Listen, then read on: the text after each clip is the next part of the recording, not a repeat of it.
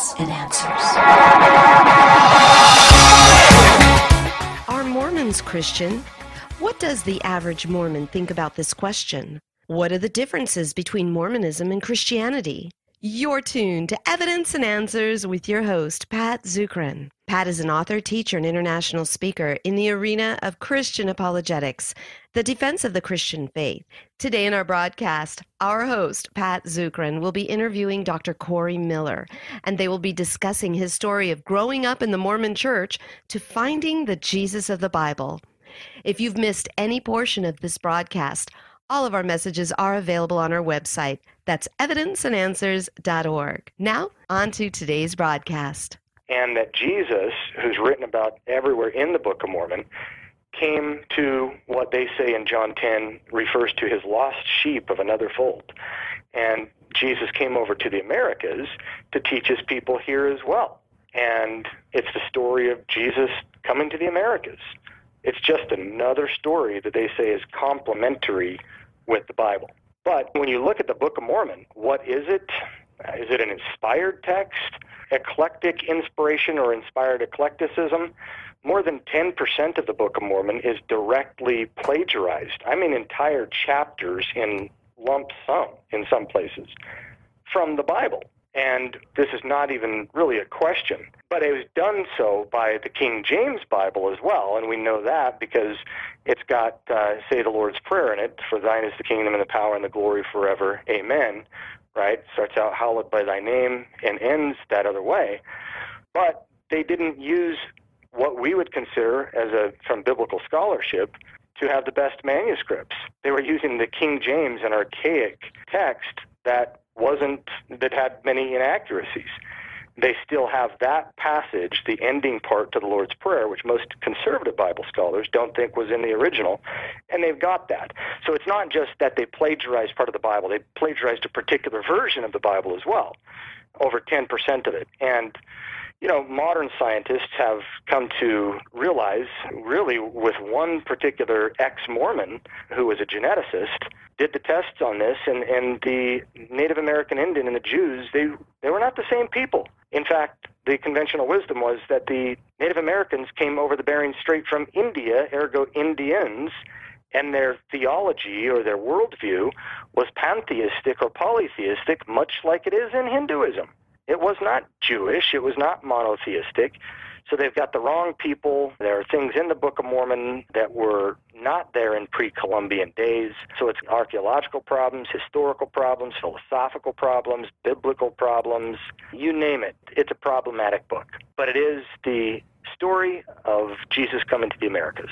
Yes, and I know that the Mormon archaeologists have uh, been really frustrated in the lack of archaeological support for the Book of Mormon. Isn't that right? Right. I was in a debate sometime this last year. Uh, I had a debate with two Mormon scholars. One was at the University of Utah historian, and the other was on uh, Justin Brierley's radio program on Premier Radio, Unbelievable. Uh, it was with James Holt over there in the UK. And in both cases, I brought this issue up. I said, two years ago, I traveled with a team to Israel. And we had the opportunity not only to survey the land and uh, see what was a veritable sandbox of archaeological toys for years to come. In fact, our team, a bunch of novices guided by experts, had one hour in the Kidron Valley to excavate. And I personally found something from the 6th century in one hour. That whole place is just a veritable gold mine of archaeology supporting the Bible. And I looked up above the tent where we were at, and it was so ironic. Right above us was the Brigham Young University, the BYU Israel campus that they paid cash for. And so one of my team members and I ran up to the top of the hill to get a selfie because, of course, that's what you have to do, right, with modern technology. and I thought to myself as I'm looking at that campus, I thought, oh my goodness, I've been here for 10 days and I see the Bible now in 3D. I see it in color uh, like never before. Uh, this is amazing. This Bible has all kinds of archaeology backing it up. And yet, I wonder if those poor students who have spent a semester here in the Holy Land are asking the question of the professors in the classroom Professor, why don't we even have a bone for the Book of Mormon? 400,000 Lamanites, 200,000 Nephites, great battle up in New York. Not a bone. And I find something from the 6th century within one hour. I mentioned that, and James Holt said, Corey's right. We don't have it. Now, that doesn't mean it's not there. It's just that we haven't found it yet. And the same thing with the, the strain of American Indians that the Book of Mormon is supposed to be about. They've since realized, okay, genetically, these Jews and Indians are not the same. So they've now changed their posture and says, well, it's a very slim, slim minority of those who existed in the Americas. We just haven't found them yet. Again, it's that missing link that is still missing, and I suspect will be missing for a real long time. Yeah, and that is huge. Christianity is uniquely a historical faith. Literally, tens of thousands of archaeological discoveries confirm people, places, events of the Bible. You don't find that with Mormonism in, in a book that claims to be uh, giving us the history of the ancient Americas. Well, Corey, here in Hawaii and as I'm traveling throughout Southeast Asia, Mormonism is proliferating in Hawaii and the Pacific Islands. Mm. Now, why is that? And many of our listeners here were on talk shows here in Hawaii and Southeast Asia and the Philippines. Why is Mormonism proliferating so much here in the Pacific? Yes, I would love to get out there. We have two chapters in the Philippines and one chapter of Ratio Christi, uh, still at its nascent stages in Hawaii. But they are capturing the parts of the world that haven't really, I think, investigated or are not as close to the areas to investigate like others have in, in America and in Europe to find these problems. You're finding what is called a Mormon exodus occurring right now in the States, where 49 to 51 percent of Mormons leaving Mormonism are being swept up by the new atheism, which is really a sort of Western European and, and American phenomena as well. But they're making strides in Southeast Asia and Africa and Central and South America. I don't think we have as much information down in those areas that alert people to the problems of Mormonism. And so they're very active, and what Mormons do is they literally train for months in a missionary training center how to capitalize on the foundation of Protestants and Catholics. So they never go in and excavate new ground. They go into pre existing gospel places where they can say, missionary discussion number one. They can create the need for a living prophet by showing, look at how many different denominations there are doesn't that signal that there's a problem here? Wouldn't it be great? Wouldn't it be necessary for God to preserve His truth if there was a living prophet or apostles? Well, do you know of any church, Mr. Smith, that has a living apostle, living apostles or prophets? Well, yes, you said yours does. That's right, Mr. Smith. And so they, they capitalize in missionary discussion number one in the home on the relative ignorance of the average Christians and they build they use that to build their foundation to rip out the foundation to create doubt in what may have been mm, relatively stable but sort of ignorant foundation by that average Christian.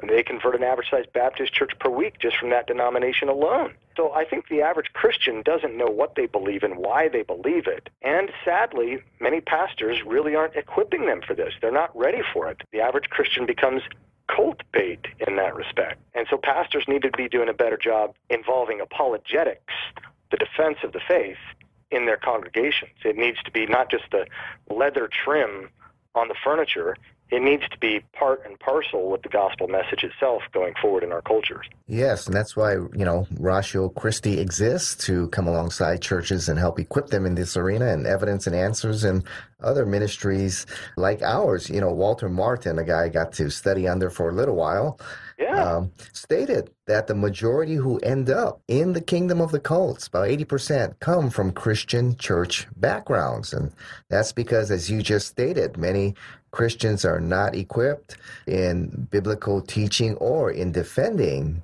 you know, why they believe. And so they're easy prey to not only Mormonism, but Jehovah Witnesses and Iglesia Ni Cristo and other cult groups that are out there. They're easy targets. Yeah, it's so fun to hear that you got to study under Walter Martin. I, I learned from him early on coming out of Mormonism. He was so instrumental. He said, Are you willing to do more for the truth than the cults are for a lie? Wow. Good challenge for the Christians.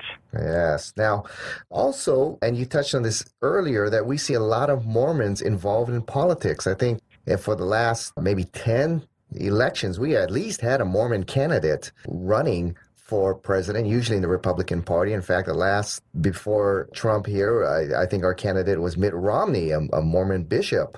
And I have friends working in the FBI and the CIA, uh, working as interns in the government, and all their buddies, everyone around them is Mormon. You know, why are they so involved in American politics? Yeah, there's a disproportionate number in the CIA and FBI, just like in the government. Well, Mormonism sees itself as somewhat of a, an eventual theocracy that will emerge in America. So they've got kind of a distinct eschatology as far as that goes. You know, this is this is the land of Zion. This is the promised land. And it's an interesting situation for us as traditional or evangelical Christians because we tend to agree with them when it comes to, you know, many of the social or political issues. We vote uh, like them. We're pro-life. We have a certain stance on, on human sexuality. And as I, you know, wrote this book, I said that there's a sense in which I didn't want to write it because at a time when we are facing more hostility, at least in, you know, in, in America and Europe against Christianity than we've ever faced in the history of Christianity, we need our alliances where we can get them. And so we ought to be friends with them rather than you know, creating enemies by writing writing a book like this. But you know, it's necessary, and I said it's necessary that this happen. And I, I waited for a long, long time. I never posted on Facebook about my conversion away from Mormonism to Christianity, even though a lot of people knew of it. But I, I wanted to wait for just the right time to drop the bomb and make it impactful because I knew once I did that, I would lose a lot of friends. And for me, it's you know, I had to decide this was a loving thing for me to do uh, to warn them of the condition of their souls, knowing that I had one shot to do it with, with many of them. You know, people can tell the truth without love, but you cannot love without telling the truth. And so I quoted early on in the book, I quoted two seminary presidents, Al Mohler and Richard Land, who both back to back ended up getting speaking opportunities at BYU.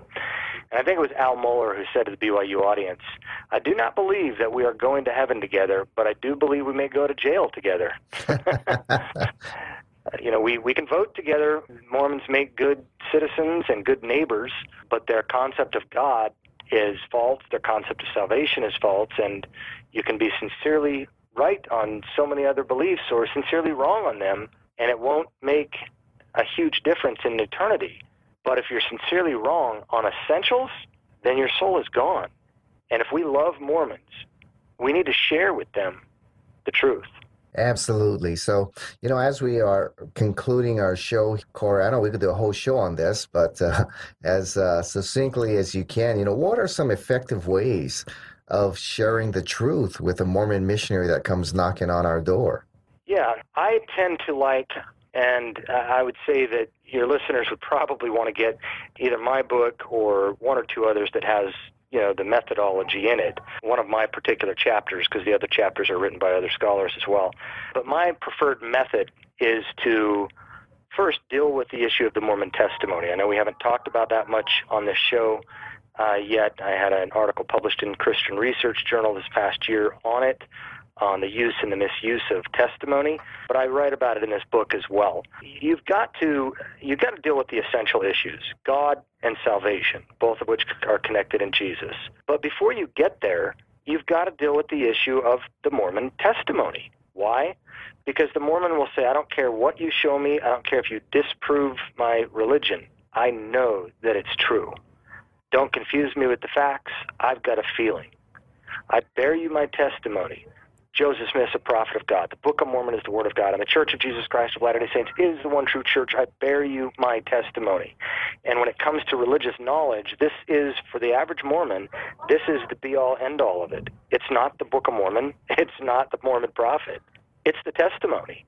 And until there is room for doubt made there, until you are able to undermine the overconfidence in the testimony, you're not going to get very far when it gets to my preferred method, which is taking the Mormon through the Book of Mormon on the job to be done and, and the deadline by which to do it. And then when you show them Mission Impossible, you enter in with the gospel, the Roman road, Romans 3.23, 6.23, 10, 9, and 10, or you know, Ephesians 2, 8, 9, 10.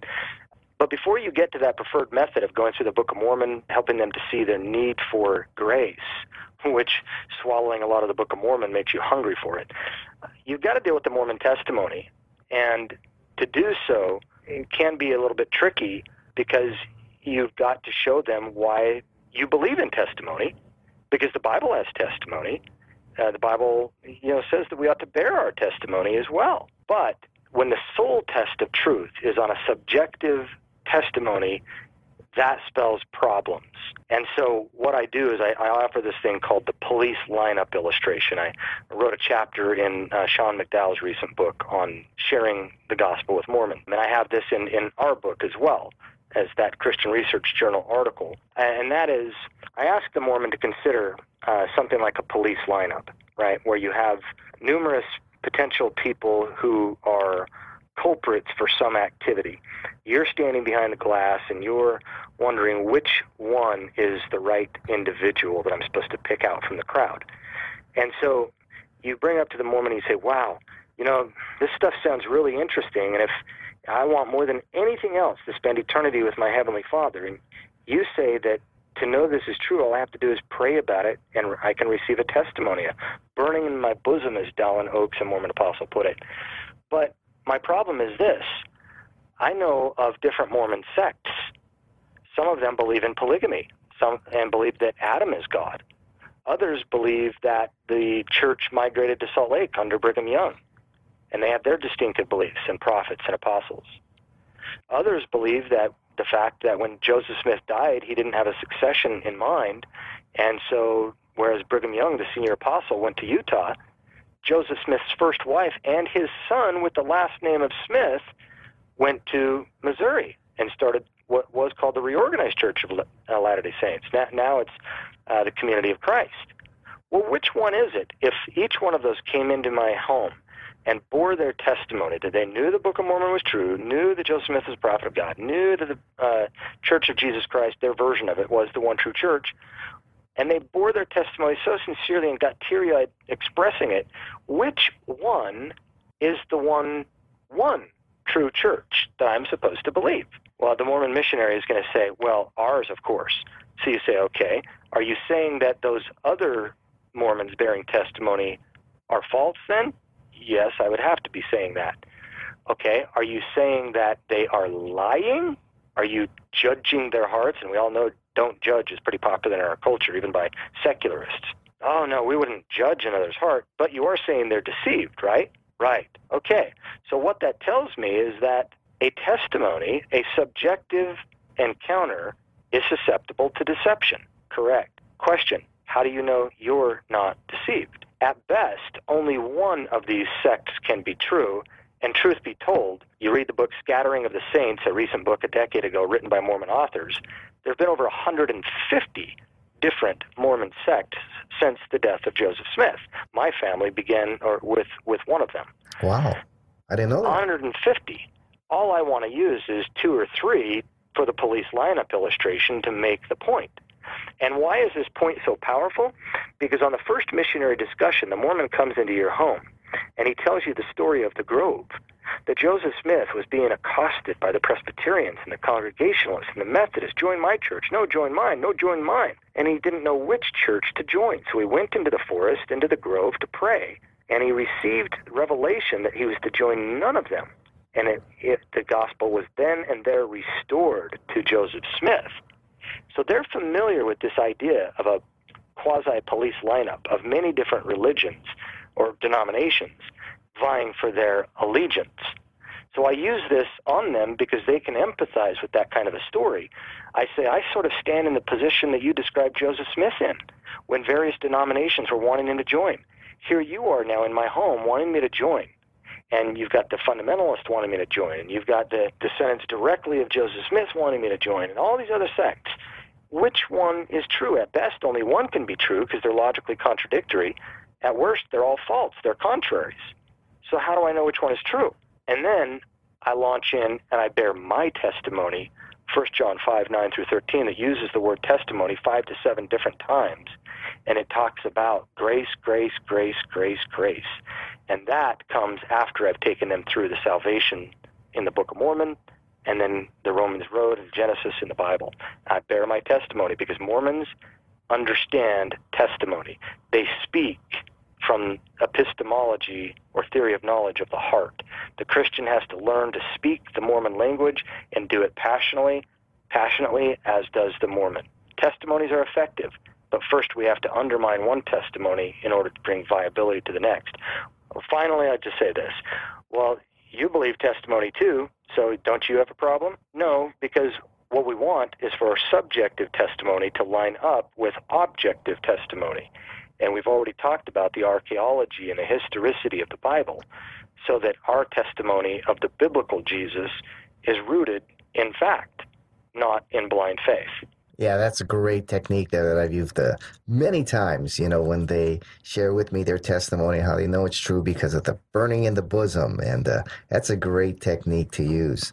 Well, tell us a little bit uh, as we close here about your book, Leaving Mormonism Why Four Scholars Changed Their Minds. Why is this a unique book on Mormonism? Yeah, and and if I get a chance, if I'm over there, I'm actually next week planning our first ever trip to Hawaii later this year. Love to maybe connect with you there, and maybe there's ministry opportunities too. But this book, I was hoping the original title was going to be Testimonies and Reasons, because of that emphasis on testimony and then the reasons from the individual scholars. The publisher changed it. I was happy with the change. Why four scholars changed their minds, leaving Mormonism. But I had this idea about a decade ago because there is a group of Christian scholars that I think are capitulating to the Mormons. And it's been happening increasingly for about two decades. And a lot of Christians are following their route, thinking that Mormons aren't very different theologically from Christians, when in fact they are. And those Christians are thinking, well, gosh, and those guys are Christian scholars, and so they must be right. And the Mormons exploit those Christian scholars and quote them at length and use their works to try to neutralize the Christian pastors. If they can neutralize a Christian pastor, they've just neutralized their entire flock as well. So that now Christians aren't trying to convert Mormons, but Mormons can still convert traditional Christians. So we wanted to come in with the first of its kind ever, whose authors had to satisfy the three following criteria. One, they had to be former insiders, former Mormons. Two, they have to be current, broadly evangelical. A lot of Mormons leave and they become atheist or agnostic, or Mormons that leave aren't scholars.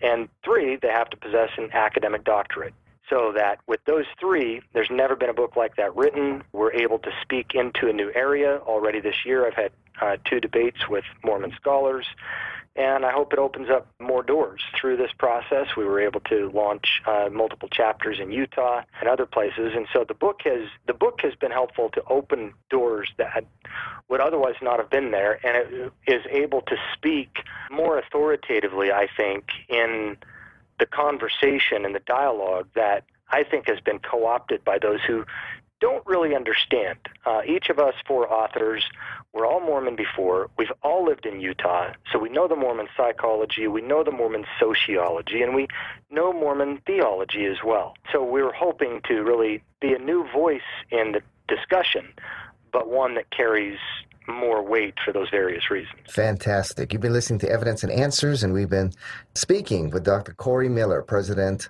and CEO of Ratio Christi, a fantastic college ministry. We're going to have to have him back on the show, talk about Ratio Christi uh, on another time. He grew up a seventh generation Mormon and came to Christ in 1988. He's author of a fantastic book, Leaving Mormonism Why Four Scholars Changed Their Minds. And Corey, if people want more information on you, where can they go to find more information? Yeah, thank you. RatioChristi.org. Ratio like ratio, Christi, but with an Christ with an I. RatioChristi.org. Fantastic. You've been listening to Evidence and Answers, where we provide compelling evidence for faith and hope in Christ and biblical answers to the challenges Christians face today. Thank you for being with us.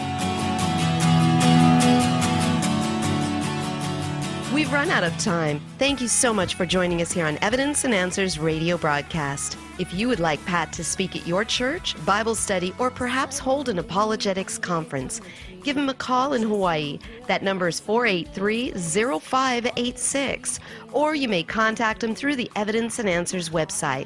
That's evidenceandanswers.org. To keep broadcasts like Pat's on the air, we rely on generous support from you, our listeners. For the opportunity to donate, head on over to our website. Once again, that's evidenceandanswers.org. And you may do so right there online. You'll find we have a wide variety of resources available to you everything from atheism to Zen Buddhism, including articles and additional audio for you to listen to or download. So be sure to share our website with those around you. Join us again next time on the air or online as we provide compelling reasons for faith in Christ. That's Evidence and Answers with Pat Zukeran.